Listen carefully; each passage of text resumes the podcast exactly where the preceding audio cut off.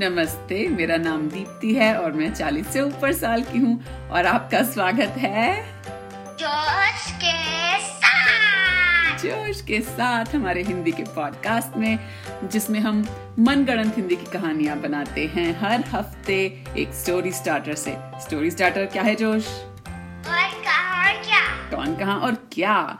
और आज का जो एपिसोड है ये कुछ खास है क्योंकि जोश और मैं एक साथ नहीं हैं आज हम लॉस एंजलिस में। आज मैं कहीं और हूँ काम के लिए और जोश घर पे है अपने पापा के साथ। सो so, um, आज एक बहुत खास बात शेयर करनी है हमें अपने सुनने वालों से जोश।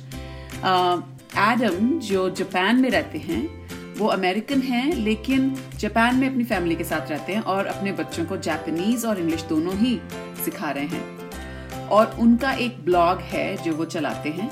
और उस पे उन्होंने हमारे पॉडकास्ट के बारे में एक गेस्ट पोस्ट डाला है। तो अगर आप ये सुन रहे हैं, हमारे पॉडकास्ट के डिस्क्रिप्शन में आपको एक लिंक दिखेगा।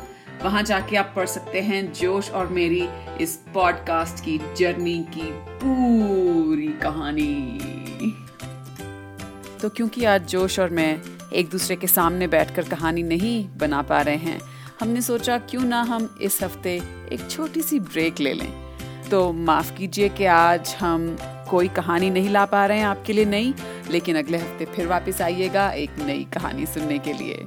तो अगले हफ़्ते तक के लिए अलविदा।